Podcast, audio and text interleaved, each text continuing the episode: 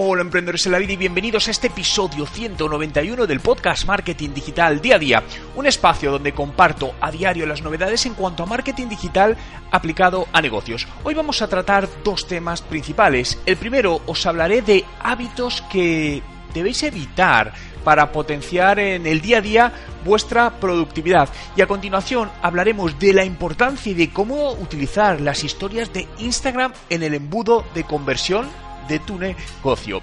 Si queréis, eh, bueno, si queréis comentaros, en breve abrimos la segunda promoción de The Digital Marketing Master. Las plazas son limitadas. Si quieres que te avisemos cuando abramos estas plazas prioritarias, suscríbete en juanmerodio.com barra master. Te dejo el enlace justamente en la descripción. Hoy es 23 de enero de 2020 y mi nombre es Juan Merodio.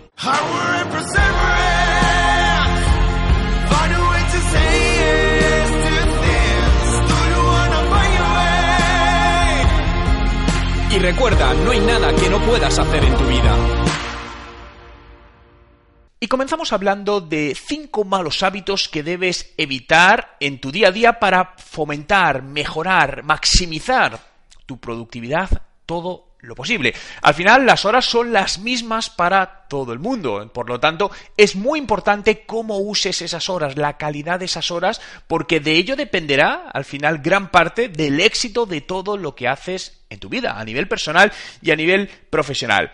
El primero, fallar a la hora de organizar nuestro día. Por lo tanto, es muy importante que tengas una agenda definida eh, por horas, ¿no? Puedes utilizar distintos sistemas, uno muy conocido es el time blocking, donde al final te pones las tareas y las horas concretas de inicio y de fin de cada una de las tareas. Cuando planificas es la mejor manera de evitar distracciones, ¿no? Eh, fijaos, algo muy sencillo es como cuando planeas al final ir en coche de una ciudad a otra ciudad. Vas a hacer un viaje en coche y normalmente planeas la ruta. Oye, vamos a pasar por aquí, porque tal. Fijaos si fuésemos a la aventura, pues probablemente tardaríamos más, nos perderíamos, etcétera, etcétera. Entonces, es lo mismo, ¿no? Aquí te diría, planteate, piensa, ¿tienes realmente tu día a día programado hora a hora, de hora de principio y hora de fin.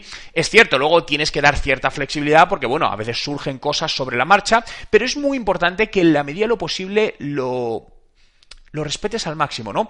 Algo muy importante para mí, por ejemplo, es poner una hora de inicio y fin a las reuniones, ¿no? Las reuniones es algo que muchas veces se sabe cuándo empieza, pero no cuándo acaba. Incluso en la mayoría de los casos puedo decir que las reuniones se alargan en cosas totalmente innecesarias que no están alineadas. Por lo tanto, en una reunión es muy importante tener la agenda, ¿no? Yo, por ejemplo, siempre que agendo una reunión, pongo una hora de principio y una hora de fin. Digo, oye, pues bien, tenemos la reunión de 10 a 10 y media. Perfecto. A las diez y media acabamos. ¿Por qué? Porque a las diez y media tengo otra tarea. Y si empiezo ya retrasando eso, retraso lo siguiente, dejo de hacer algo, etcétera, etcétera. Por lo que esto es muy, muy importante que lo cumplas. Si no planificamos, eh, ten por seguro que estás perdiendo productividad y no estás haciendo las cosas todo lo bien que deberías hacer. Y luego, obviamente, dentro de esa planificación, priorizar lo más importante, ¿no? A continuación, no ser disciplinado. Creo que la disciplina, me lo habéis oído decir en numerosas ocasiones, es una de las grandes responsables del éxito o el fracaso en algo. Al final creo que las cosas se consiguen, ¿no? Si había un refrán que decía si, si la persigues, la consigues, ¿no? Yo creo totalmente en ello. Al final hay cosas que muchas veces no las conseguimos porque abandonamos antes de tiempo, porque empezamos, no vemos resultado, nos cansamos y lo dejamos, ¿no? Por lo que al final creo que, fijaos, hablamos uno de la planificación, dos, la consistencia, ser persistente, persistente, porque además en esa persistencia lo que te hace muchas veces es darte cuenta de errores que estabas cometiendo y que por eso no funcionaban las cosas. Y la única manera de descubrir ese error para mejorarlo es hacerlo muchas veces, ¿no? Al final, imaginaos algo que hemos estado haciendo tres veces, tres veces, tres meses, perdonar, no nos salía y en el mes cuarto nos damos cuenta, ah, fijaos, es por esto, lo cambiamos y empieza a funcionar, ¿no? Por lo tanto, eh, es muy importante eh, la consistencia, la persistencia en eso que hacemos. Tercero, no dormir adecuadamente. El descansar es algo fundamental. Eh, por la salud, obviamente, que es algo primordial, pero también por la productividad y el rendimiento en el, en el día a día en, en, lo que hacemos. Cada persona, eh, eh, depende, hay personas que necesitan más tiempo para estar bien que otras. Esto es algo ya anatómico, de biorritmos de cada uno de, de nosotros. Hay personas que necesitan 7, 8 horas para estar bien y hay otras personas pues que con 6 horas pues están más o menos, bueno, están bien, ¿no? Yo personalmente soy de los que con 5 horas y media, 6 horas estoy bien. Si duermo 8, perfecto. Pero cuando duermo menos de 6 horas o de 5 horas, sí me encuentro. Fijaos, hace dos noches, bueno, por distintas razones, dormí 4 horas únicamente y me tiré el día siguiente, el día nada más despertarme, eh, hecho polvo. Es decir, realmente la mente no estaba tan ágil, yo me lo notaba, estaba incluso un poco decaído, no tienes la misma fuerza, ¿no? Y eso afecta a los resultados. Por lo que es muy importante todo esto. A veces, eh, por la noche, ¿no? Muchas veces nos retrasamos, pues bueno, pues yo que sé, imaginaos, viendo Netflix, ¿no? Esa serie de Netflix, un capítulo más. ¿Cuántas veces te ha pasado esto? Seguro que muchas porque nos ha pasado a todo, ¿no? Pero hay muchas veces hay que, por eso, fijaos, vuelvo al punto uno, planificación. ¿Queremos ver todas las noches una serie de Netflix o HBO, lo que sea? Perfecto, planifícate. Oye, de 9 a 9 y 45 veo mi serie, pero a las 9 y 45 me voy a la cama. Márcate tus horarios, pero cúmplelos. Cuarto, perder tiempo online.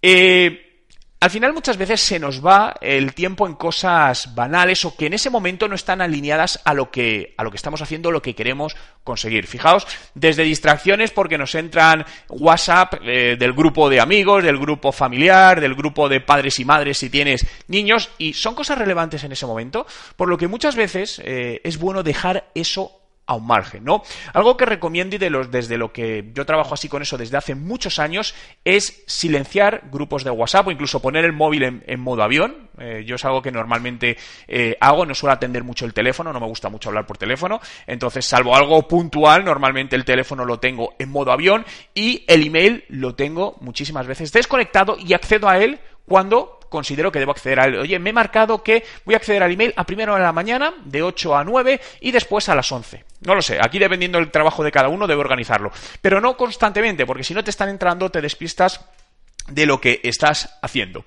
Y la quinta cosa que debemos evitar, el no priorizar.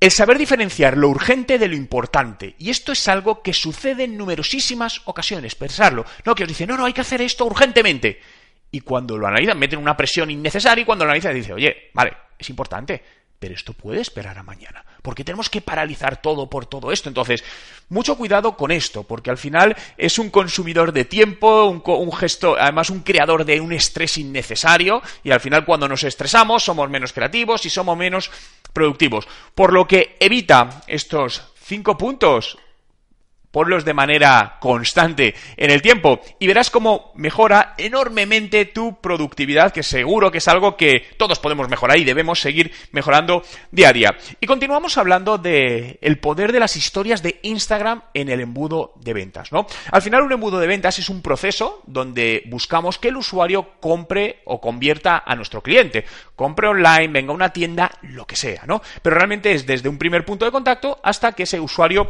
nos compra. Bien, pues en este caso las historias de Instagram eh, son muy potentes para empujar al usuario a lo largo de este embudo de ventas y llegarle hasta la parte de conversión, ¿no? Sí es cierto que las historias empiezan a funcionar a partir de lo que llamamos la mitad del embudo, es decir, donde el cliente ya nos conoce, ¿no? Eh, dices, bueno, también lo puedo utilizar para llegar a gente que no me conoce. Sí, pero creo que no es el canal, ¿no? Eh, las historias a partir de un cliente que ya nos conoce, un usuario que ya nos conoce, ha tenido algún punto de contacto con nosotros, y a partir de ahí lo podemos utilizar, ¿no? Por ejemplo, es muy importante el tipo de contenidos que hacemos, y aquí entramos con la parte de marketing de contenidos para tu negocio. Eh, algunas ideas interesantes, por ejemplo, trucos y tips eh, que pueden ser útiles para tu audiencia. A mí hay una empresa que lo hace muy bien desde hace muchos años en este sentido y lo ha hecho en distintas redes sociales y lo sigue haciendo en Instagram Stories, que es la marca Lowis, ¿no? Es una marca americana de jardinería, tipo un Leroy Merlin, un Ikea, quizá, ¿no? Tiene cosas de jardinería, del hogar, de bricolaje, etcétera, etcétera.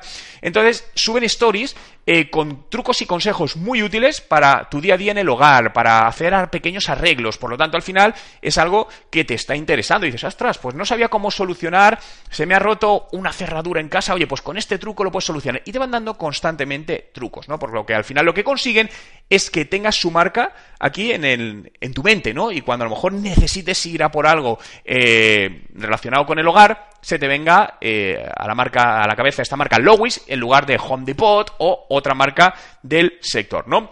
Más tipos de contenidos educacionales. Al final, el compartir conocimiento es una de las cosas más potentes que hay, ¿no? De hecho, el conocimiento creo que es de las cosas más importantes que debemos compartir y una de las bases al final de Internet es la capacidad de generar un conocimiento y una inteligencia colectiva donde todos aportamos lo que sabemos, ¿no? Por lo que utiliza las historias también para compartir ese conocimiento que tienes, ese conocimiento del sector y que puede ser útiles a otros profesionales y otras personas que pueden ser tus clientes.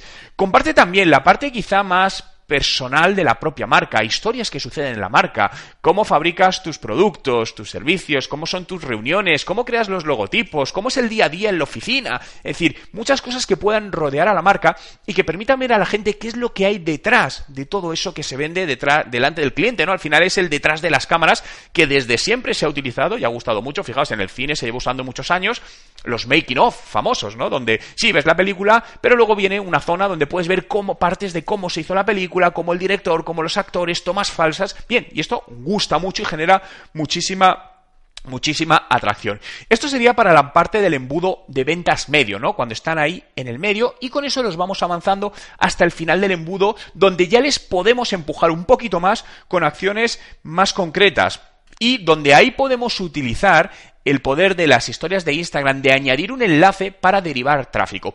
Es cierto que para que tengas activa esta función necesitas tener al menos, al menos 10.000 seguidores en tu cuenta de Instagram. Por lo tanto, si no los tienes, uno de los principales objetivos que debes marcarte es llegar a esos 10.000 seguidores para poder añadir el enlace a tu web, a una página de aterrizaje y poder llevar tráfico, ya que de lo contrario no vas a poder y pues obviamente no podemos concluir este embudo de ventas, ¿no? Pero en esta parte puedes utilizar, fijaos, desde mm, anuncios de lanzamientos de productos, suscripciones, ofertas y todo ello, insisto, poniendo tu web o una página de aterrizaje donde lleves al usuario y ya le empujes directamente, le animes a hacer la conversión final. Por lo tanto, las historias de Instagram es, es, una herramienta muy poderosa de marketing y de negocio, ¿no? Todavía sigo escuchando a personas que dicen, bueno, pero eso eh, no vale para nada crear un contenido que en 24 horas desaparece. Bueno, pero es que realmente eh, a lo mejor eso hace 15 años no tenía sentido, pero a día de hoy el contenido se divide en contenido permanente, que se suele llamar eh, con el anglicismo evergreen, o contenido efímero, que es este contenido que desaparece rápidamente, ¿no? Y que quizá por esa desaparición rápida también muchas veces genera ese, ese engage, esas ganas de verlo, porque sabes que solo tienes un tiempo limitado para verlo no podemos caer en el error de decir, joder, con el esfuerzo que me cuesta crear un contenido para que no quede ahí presente, bueno, ¿de qué te vale si queda y nadie lo ve, no? Por lo tanto, lo importante al final es que lo vean, por lo que trabaja tu estrategia en las historias de Instagram. Gracias a todos por estar ahí un día más, por hacer realidad este podcast. Síguelo en Spotify. Busca a Juan Merodio, dale a seguir y accede a más de 1200 podcasts ya publicados y al podcast diario que publico que te ayudará a hacer crecer y a mejorar los resultados de tu negocio. Gracias por estar ahí. Nos vemos mañana y desearos un gran día.